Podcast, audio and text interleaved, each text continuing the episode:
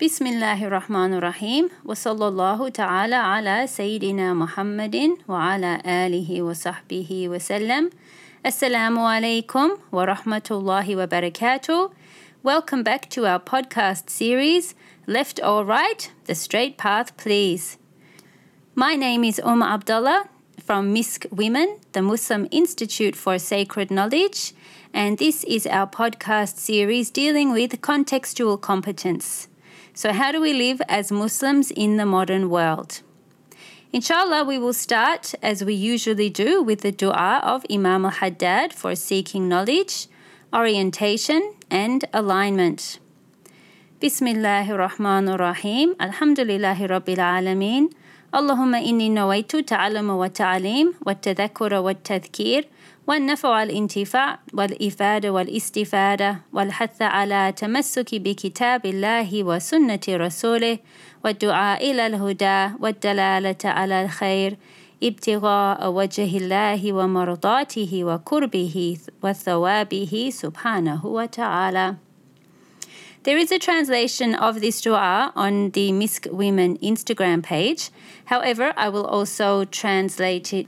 It means, In the name of Allah, most gracious, most merciful, all praise be to Allah, Lord of the worlds. I intend to learn and teach, to remember and remind, to benefit myself and to benefit others, to derive usefulness for myself and extend usefulness to others to encourage adherence to the Book of Allah and the Sunnah of His Messenger sallallahu alaihi wasallam, to call to guidance, direct towards good, seeking thereby the countenance of Allah, His divine pleasure, closeness, and reward.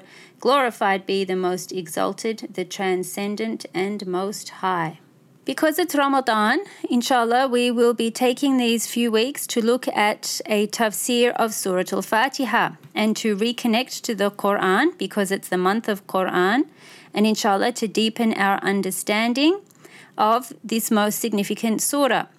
However, the angle that I would like to take with regards to the overall objective of this podcast is to look at how Surah Al Fatiha enables us to develop and establish a correct paradigm and way of understanding the world.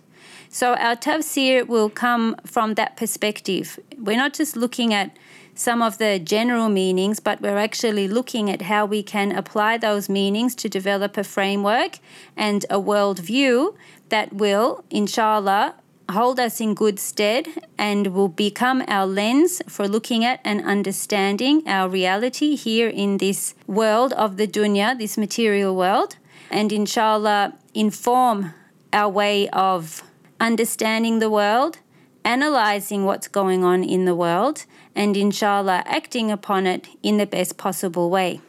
When we look at Surah Al Fatiha and the straight path metaphor that it contains, then we're able to consider and understand that this concept of being on a journey is one of the core metaphors which are present in the Quran.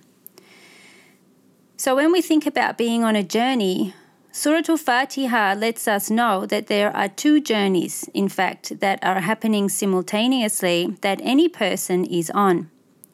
The first is a journey which is an involuntary journey, and that's the one that we will be looking at today. And that takes up the first part of Surah Al Fatiha. The second part is a voluntary journey, which we will be looking at in the next episode, inshallah. The involuntary journey is really the beginning of everything. We will read Surah Al Fatiha, inshallah, with a translation just to remind ourselves and then we will start with looking at some of its meanings, inshallah, with regards to establishing for ourselves a framework or a lens or a paradigm or whatever word you want to put on it to help us establish our worldview, our way of understanding, inshallah. أعوذ بالله من الشيطان الرجيم بسم الله الرحمن الرحيم الحمد لله رب العالمين الرحمن الرحيم مالك يوم الدين إياك نعبد وإياك نستعين اهدنا الصراط المستقيم صراط الذين أنعمت عليهم غير المغضوب عليهم ولا الضالين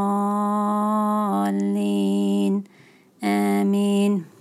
First of all, we seek refuge in Allah from the accursed shaitan. In the name of Allah, the most merciful and compassionate. All praise is for Allah, the Lord of the worlds, the most merciful and compassionate, the sovereign of the day of judgment. It is you that we worship, and it is from you that we seek help. Guide us on the straight path the path of those who have earned your blessing, not the path of those who have earned your wrath and gone astray. It's clear from the meaning that Surah Al Fatiha can be loosely divided into two parts. The first has to do with Allah subhanahu wa ta'ala Himself, and the second has to do with the worshippers, the servants, the believers, those who submit themselves to His will and who rely and depend on Him, beseeching Him for the best that they could possibly ask for, which is to be firmly on the Siratul Mustaqim, on the straight path, as it is the path of those who are successful and not the path of those who have gone astray. We need to mention the isti'adha, which is A'udhu billahi minash shaitanir rajim, before we go into our understanding of the rest of Surah Al-Fatiha. Much has been written about the isti'adha, about the seeking of protection from all evil. There are many things we could discuss with regards to it, but inshallah, our main point here and for our purposes is to recognize that we need Allah subhanahu wa ta'ala to protect us from the evil that is in creation and from the evil that is manifested through shaitan and through his waswasa, his whisperings, and through his corruption that he sows on the earth, both in dunya matters and in religious and dini matters. Shaitan is the word that is given to the devil, and what it means is to be distant from. So the devil is the one who has arrogantly turned away from his Lord. And the devil is the one who has sworn that he will mislead Bani Adam, the children of Adam, until the day of judgment with whatever means he possibly can. Being described as Rajim means that he's the one who has been thrown out or cast out or rejected. And it's noteworthy for us at this point to recognize that there are those who are accepted by Allah and those who are not. The shaitan actually is a jinn, so he was created from fire rather than being created from clay like human beings or from light like the angels. So, amongst the different forms of creation, it's possible for both jinn and human beings to be believers or to not believe. And the shayateen, the devils, are the ones of the jinn who do not believe and who go about causing mischief and making problems. This clearly indicates to us the two concepts of good and bad, of acceptance and rejection, of reward and punishment. And when we consider our worldview, we have to understand that not everything is good and not everything is accepted. And there are some things which the shaitan can make look good, but in actual fact are evil. And we need to seek protection in Allah from the jinn, the real jinn, who cause problems, and from the jinn of the human beings who have allowed themselves and their primordial nature to turn to evil and to become the sowers of corruption and the sowers of destruction and wrongdoing on the face of the earth. So when we seek protection in Allah from the shaitan or rajim, we're seeking protection in Him as the only one who can protect us from the evil doings of both the jinn and the human beings who act like jinn. In the world today, there is a breakdown of binary concepts and in a postmodern way of thinking, the view is that there is no need for binaries and to look at things from an oppositional point of view, but rather to think that instead everything is relative, which means that one view is just as valid and valuable and worthy as the next view. So, what that does is it immediately breaks down the possibility of good and bad and it makes everything on the same equal playing field. And this is problematic for us because when we're establishing our worldview based on Surah Al Fatiha, we are clearly confronted with those who do good and who are blessed, and those who have earned Allah's wrath and gone astray. So, where does that put us with regards to the concept of relativism? Inshallah, we will look into that more when we go into postmodernism, but I just want to put that concept forward now because our deen is based on these concepts of duality, of there being good and bad, night and day, right and wrong, ignorance and knowledge. We need to understand that this is the proper way of seeing the world and that this comes from Allah subhanahu wa ta'ala Himself, who has told us stay on the straight path and don't veer off. So it's not our limited understanding, but rather it comes from an expansive understanding about what the realities are. And then, of course, it's upon us to, to work with that and to know that our success or failure, because there's only two places you can go to in the next life, how can we possibly come with a third? When everything has a concrete outcome either way. And we ask Allah to make us of those who, of course, attain the best of that, inshallah. And we start the very beginning of the Quran with seeking protection in Allah from the evil that exists. Surah Al Fatiha starts with the Basmala, Bismillahir Rahmanir Rahim, in the name of Allah, the most compassionate, the most merciful. There are literally volumes and volumes that have been written about these four words. However, as I mentioned, we won't be looking at everything that has to do with it because because the Islamic scholarly tradition is so rich that it's possible to look at the Quran from a large number of angles. We can look at it from the perspective of language, which would include the vocabulary, it would include the sarf, which is the morphology, the construction of words, the nahu, the syntax, which is the way the words work together. We can also look at it from the point of view of tajweed, how the words are read in a formal recitation of the Quran. We can also look at it from the perspective of tafsir. What do those words mean? We can also have a look at it from the point of kalam, or the theological, the aqidah aspect and understanding of those words. We can look at Bismillahir Rahmanir Rahim from the point of view of fiqh, of the legal rulings associated with it. When is it used and when is it not used?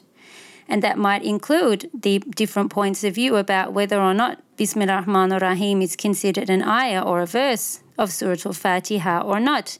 And some scholars, such as the Shafi'i school, they say that it is, whereas others say that it isn't, and rather it's an indication of the beginning or the ending of a surah.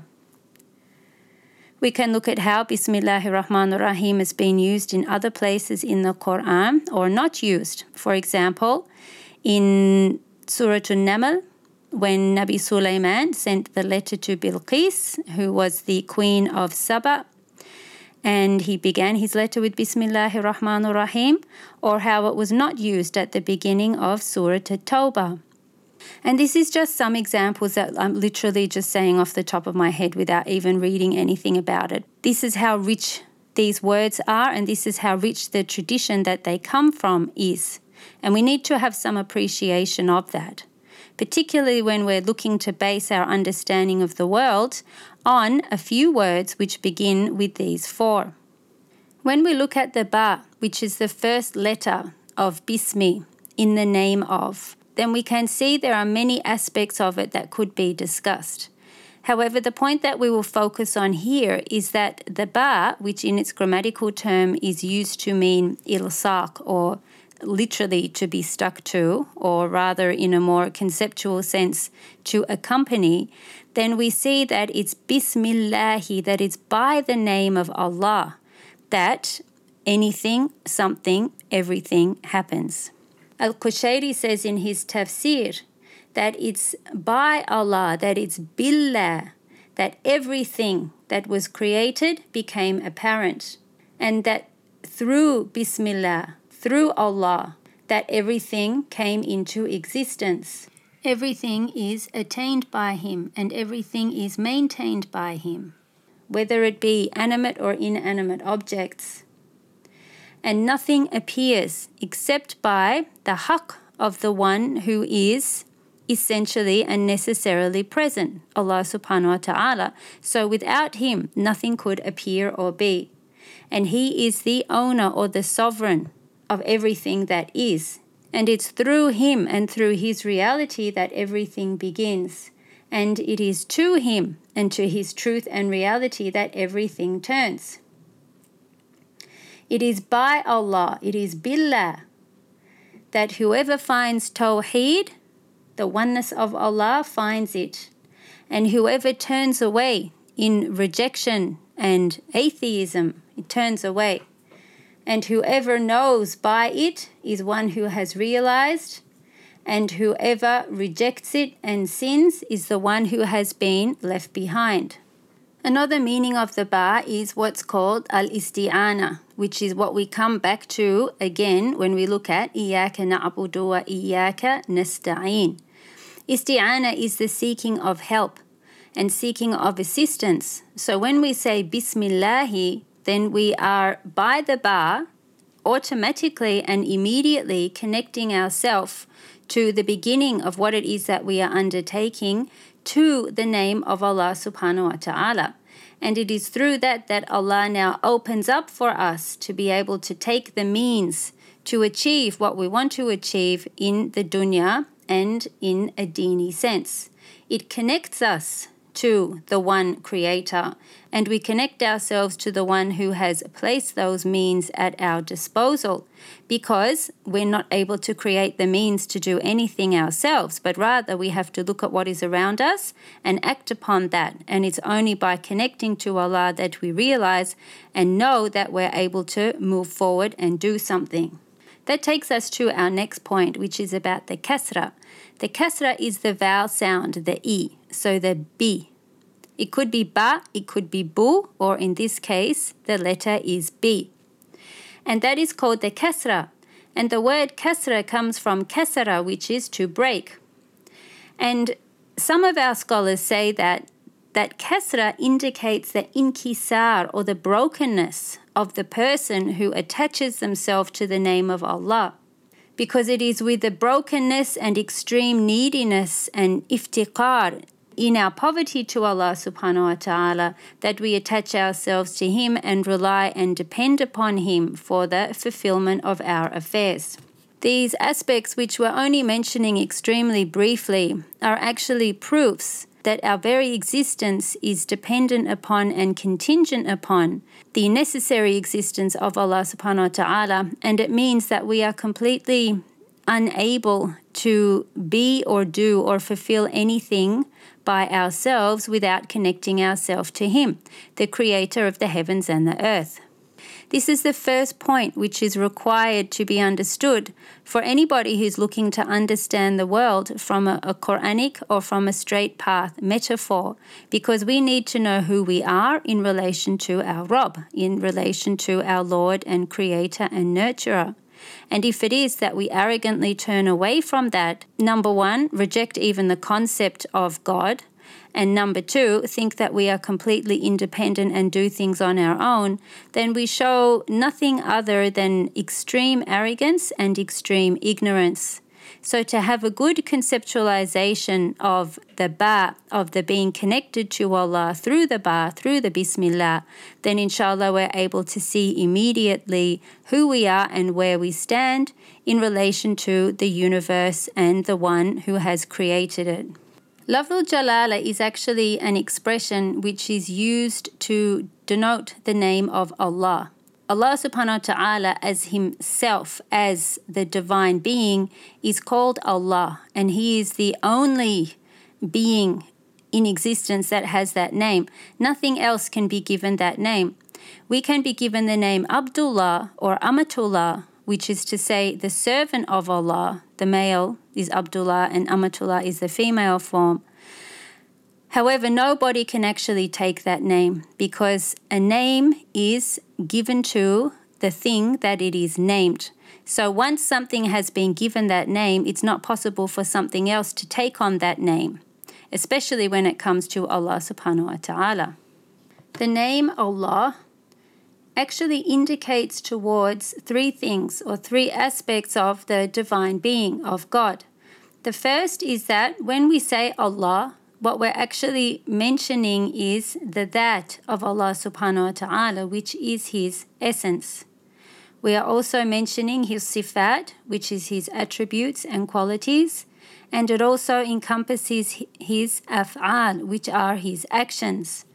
And these are the three components of knowing that a human being is able to understand two of them, the af'al, the actions, and the sifat, both intellectually and also experientially, and put words to them and describe them. For example, everything around us is Allah's af'al, His action, the whole creation of the universe, space, time, and everything that is comprised within all the elements, from the biggest to the smallest, from atoms to the largest planets and galaxies, from speech, from uh, emotions, everything, all of these come under the field of Allah's actions.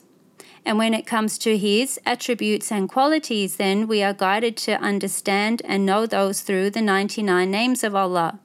So we have Ar Rahman, Ar Rahim, we have Al Malik, Al Quddus, Al Salam, Al Mu'min, etc. And the point of those names also is to guide us to being able to do takhalluk bi asma'illah. And takhalluk bi asma'illah means that a person purifies themselves by walking on a path of spiritual purification and inshallah starts to emulate to the extent that is humanly possible some of those divine qualities. And the prophet sallallahu alaihi wasallam was the perfected human being because it was in him that all the divine qualities that could be perfected in a human being were perfected and that's what made him khairul khalqillah, the best of Allah's creation. Did they give him divine status? No, of course not, because he was a human being, but he was the best human being, unlike any other human being. He was the final prophet, the final holder and bearer of the ultimate message of Allah subhanahu wa ta'ala. He came with warning, he came with blessings and glad tidings, and he came to teach us everything that we need to know. He was also the one who traveled to the Sidratul Muntaha. Who, he is the only creature or creation that was that has ever been in the divine presence. And it is through him that we know Allah. So Allah's sifat, his attributes and qualities, can be understood both intellectually and experientially. However, when it comes to the dhat, to the essence of Allah subhanahu wa ta'ala, we are not able to understand that intellectually because our rational selves and our minds are simply not equipped to deal with the vastness of that. But when we understand that Allah is the one who brings everything into creation and it is upon Him that we depend, for our sustenance and for our very being, then that can lead us to understand that the real essence of Allah subhanahu wa ta'ala is inherently incomprehensible to us as human beings. However, what do we get if we don't understand that here in the dunya is that inshallah what awaits for us in the next life is to be able to see the manifestation of his divine countenance in paradise. And that is the real meaning of paradise. Yes, it's a place that has gardens and rivers and magnificent fruits and trees, and that a person can eat and eat and eat forever and eternity and never be full, and every bite of something is better than it was before. It's a place where there's no death, where there is eternal life, where there is eternal beauty, and things that that no ear has ever heard, no eye has ever seen, or no heart of a human can comprehend. And in order to understand the creator of all of that, then Allah gives us the opportunity to witness His manifestation, and that is the real meaning of paradise. It's not the place itself, although that's so great and enough for us to even start to begin to try and imagine what it could possibly be like. But the real paradise is to be witness to that manifestation of his divine countenance, subhanahu wa ta'ala, and the real meaning of hell and the real meaning of punishment is to not have that, is to be removed from that and withheld and prohibited from being able to experience that. So it's distance from Allah, which is actually what hell is. Yes, it's a place and we know a lot about its description.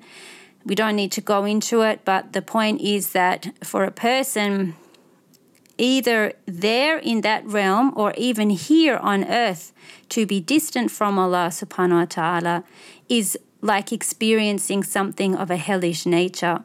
And we seek refuge in Allah from that. Continuing on with the names of Allah, Bismillahir Rahmanir Rahim. Ar Rahman and Ar Rahim are two of the divine names, two of the beautiful names of Allah. And they come from the same root letters, Rahima, which means mercy. They are both what's called sigatul mubalagha, which is intensive forms of the word. So this is getting into our field of sarf, of morphology. And ar-Rahman indicates to an intensive outpouring of mercy for everybody. That's all encompassing, and that includes animate objects, inanimate objects, and every single aspect of the existence of those things. Whereas Ar Rahim indicates towards an intensive outpouring that is not restricted by any time, but rather it is continuous. So Ar Rahman is something that is, of course, not limited to the dunya, but more intense here. And Ar Rahim is the continuation of Allah's mercy into the next life.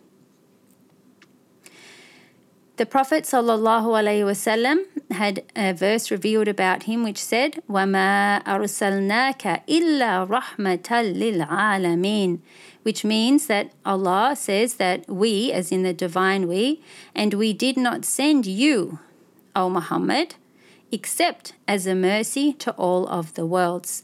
Allah's mercy manifested here in this worldly life can be seen and witnessed and experienced through the life of the Prophet Muhammad, peace and blessings be upon him. Amongst the things that this teaches us with regards to our worldview is that when we connect with Allah subhanahu wa ta'ala, we are connecting to the very source and meaning of mercy. And this is something which helps guide us in our understanding and interaction with other people and with the things that we do here. And we know that whatever calamities fall upon us or others, or what trials and tribulations or difficulties that we go through, that we're actually encompassed within divine mercy.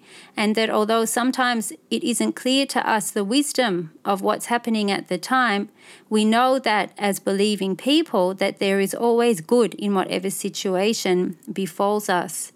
This is very helpful when we look at issues to do with justice, and when we look at things like crime and poverty and wars, and we understand that behind these things there are meanings which may not be apparent at the time, but we know that everything is happening for a certain reason. And one of those reasons that's indicated to us is because Allah is the one who initiates and begins everything, and to Him is the end. And this lets us understand more that we are on a path that we cannot get off. We are given a beginning and we are given an appointed time, an ajalin musamma, a time which will definitely strike everybody when the moment comes, when what has been written falls into place.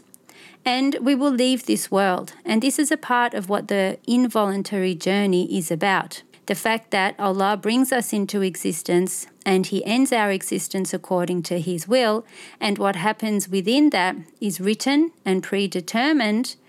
Does that mean that we can't change anything for the better? No, of course not but it makes us realize that we are here and we have to make the best of our situation. And how we do that requires some guidelines and conditions and proper ways of conduct. And these are ways that need to fit into and correspond with the fact that we are on this involuntary journey of life. Because what is the involuntary journey other than being created and having our lifetime come to an end, and we're not in control of that process? That's a process that every person is on, whether they believe or they don't believe, or whatever is their condition. Every human being is brought into this world and every human being will leave it. We all go through the same stages of development from within the womb until birth, and then our stages through infancy and being a toddler and a small child and a preteen and a teen and a 20s and 30s. And then with age come certain signs like grey hair, which should be a reminder that the end is closer than the beginning. And then we go through a type of degeneration physically some people mentally when they get very old. And then, just as we needed someone to look after us at the beginning, then we might need somebody to look after us at the end. And we go back to a childlike state in that sense because we need physical care. A lot of people, not everyone, of course. And then our time will come, the angel of death will come, and our moment of existence in this realm will be over. And that's a path that nobody can escape. Some people will leave earlier. Some people will die in infancy or in childhood or in their teens or 20s or at whatever stage. And that's what Allah has decreed for them. But nobody knows and chooses when they're born, and nobody knows or chooses when they die. Now we'll look at Alhamdulillahi Rabbil Alameen. All praise for Allah, the Lord of the worlds. Alhamd or praise is what is mentioned by the person doing the praising for the one who is praised for his virtues and his wholeness and completeness which exist in his dhat in Allah subhanahu wa ta'ala's essence. Praise is something that one person gives to another person, or in our case, is the praise that we give to our Lord and Creator and we praise Him for His completeness and perfection, and for the completeness and perfection of everything that exists because of Him. Allah Himself, subhanahu wa ta'ala, is able to praise himself. Nobody else, no other part of creation is able to praise themselves because there's nothing that we do that emanates purely and utterly from ourselves and our virtues and completeness because we don't really possess those qualities. Allah is the only one who possesses that. And whatever good that emanates from us comes from Him, and we praise Him. And whatever bad that comes from us emanates from ourselves and our own wrongdoing against ourselves. So when we praise and we say Alhamdulillah, what we are actually doing is recognizing the complete oneness and unity and perfection of Allah subhanahu wa ta'ala because there is no part of that hamd that exists for ourselves and our egos. And some of the scholars say that the summation or the summary of tasawwuf is to say Alhamdulillah, because it's about reflecting and putting back to Allah subhanahu wa ta'ala that which we do not have any part of or we cannot partake in through our own contingent selves. As we said, Rabbul Alameen, that Allah is the Lord and cherisher and sustainer of the worlds. The Rabb is the one who brings something from a state of incompletion to a state of completion in terms of its created perfection. The word tarbiyah, which means to nurture and to discipline, and which is used to refer to education, actually refers to the process of development from ignorance to a state of knowing, or from a lack of discipline and training and unruliness to a state of self control and self discipline. Allah subhanahu wa ta'ala has brought forward this creation from nothing and He has created and perfected it. And that's what makes Him the Rabb. He is the Lord and nurturer and perfecter of that process. Al Alameen is everything other than Allah. It means the worlds. It's the plural form of Al Alam. Alam is a world, Alameen is many worlds. And the world is everything other than Allah. There is a low world and there is a high world. There is a spiritual world and a material or physical world. And there is a finite world and an everlasting world. So we need to understand that this dunya that we are currently residing in is the lower world. And that's what dunya means. It means something which is low, which is not high and elevated, but which is low. And this is a world which is not one in its essence of nur, of illumination, but rather it has a darkness over it, and it's only through connecting to the divine light that one is able to see through the many veils of this material existence and to know that our creation and our being here and our souls are not actually created for this world. Our souls are created to connect to that divine light, and that divine light is cast into the heart through the form of Iman, of faith. And it's when we realize that and perceive that and act on trying to grow and expand that then we are beginning to actualize and manifest for ourselves the point of our creation, which is to know Allah and to worship Him. Every creature and everything has its own type of world. So we have the worlds of birds and trees and inanimate objects and water. Uh, we have a space and time. Everything is occupying and existing in its own way, and that is created and sustained and held by Allah subhanahu wa ta'ala. Human beings have certainly done a lot to interfere in that, in the worlds of other existent objects and beings. And that's very apparent and something that we need to deal with because Allah has put us here to be the caretakers or the custodians of this world when He sent us as the Khalifa fil Ard. It's very interesting that in such a short selection of words in Surah Al Fatiha, that Ar Rahman Ar Rahim is repeated twice. First of all, it's in the beginning, Bismillah Rahman Rahim. Then Alhamdulillahi Rabbil Alameen. Ar Rahman Ar Rahim. So we have it twice. And Imam Ghazali says that the first Ar Rahman Ar Rahim is for the dunya. So that's the manifestation of Allah's mercy in this worldly life. And the second one, Ar Rahman Ar Rahim, is for the akhirah, which is the manifestation of Allah and actually the final point. Not that eternity has a final point, but it's like the ultimate thing that could happen within an everlasting space, and that is to be regularly able to witness the manifestation of Allah subhanahu wa ta'ala's countenance. And that occurs in a place which has been named in a hadith as Al Kathib al Abiyad, which is the white dune. May Allah make us of those who are blessed to witness His countenance in the afterlife, inshaAllah ta'ala. We move on now to Maliki Yawmiddin the sovereign of the day of judgment. And this really sums up for us or ends this first part of Surah Al Fatiha, where we look at the involuntary journey. Because by the ba at the beginning, Bismillah, we begin and commence, and the end of our journey is to Yom Ad-Din, which is the day of judgment.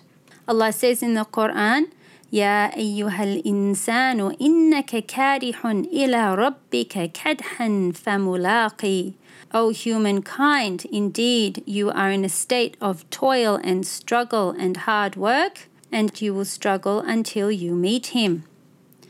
Clearly, the beginning and the ending is with Allah. It is Inna lillahi wa inna ilayhi raji'un. It is from Him that we have come and to Him that we will return the masir, the journey, the ruja'a, the return, the muntaha, the final place is with Him, subhanahu wa ta'ala.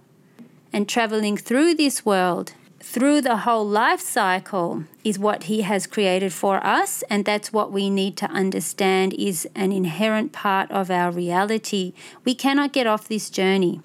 We cannot change it. We cannot reverse time. And it doesn't matter how many beauty creams and Botox injections and surgeries and how many weights you want to lift and repetitions and thigh bands and everything that you want to do to try and hold on to a time or a condition that has passed. It doesn't matter about any of that because what's past has passed and what is coming is coming. And when a human understands and accepts that fact and makes istislam or submits to the fact that they are on this journey back to their Lord, they've actually mastered and come to terms with at least half of their reality as a human being.